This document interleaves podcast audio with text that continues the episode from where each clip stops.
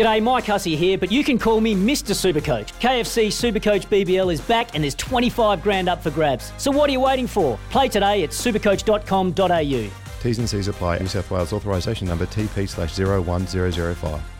Use Ping Golf equipment so you can play your best. We tap into Nick's knowledge for the Ping Golf equipment. Play your best tip of the week. Ping Golf equipment is custom engineered, custom fit, custom built for you to play your best golf. Nick O'Hern's book, How to Play Your Best Golf. It's synergy.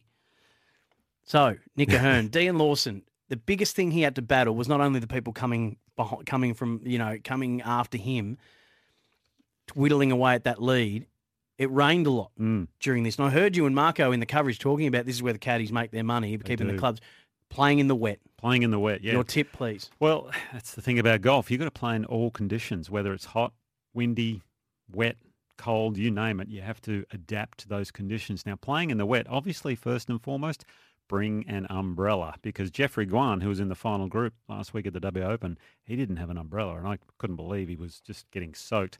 Uh, various things that you want to pack. Umbrella, wet weather gear is really important. Plenty of towels. Dry towels will be your lifesaver because they will help you grip the golf club. That's one of the things that you need to have very dry when you're gripping the club is dry grips.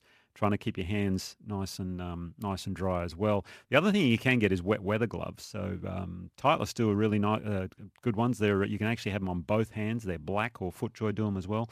Uh, where you have wet weather gloves, where they get uh, stickier the wetter they get which is fascinating. That way, you don't actually have to keep your drips your grips dry. It just it just uh, naturally becomes uh, more stickier. And what about mentally? Do you change anything about what you do, or that's the challenge? Golf swing wise, the ball's not going to go quite as far, so you have to allow that as well. Some of the shots around the greens, if the greens are quite wet, the ball's going to skid. So you've got to factor in a bit of skid around the greens when you're chipping, especially.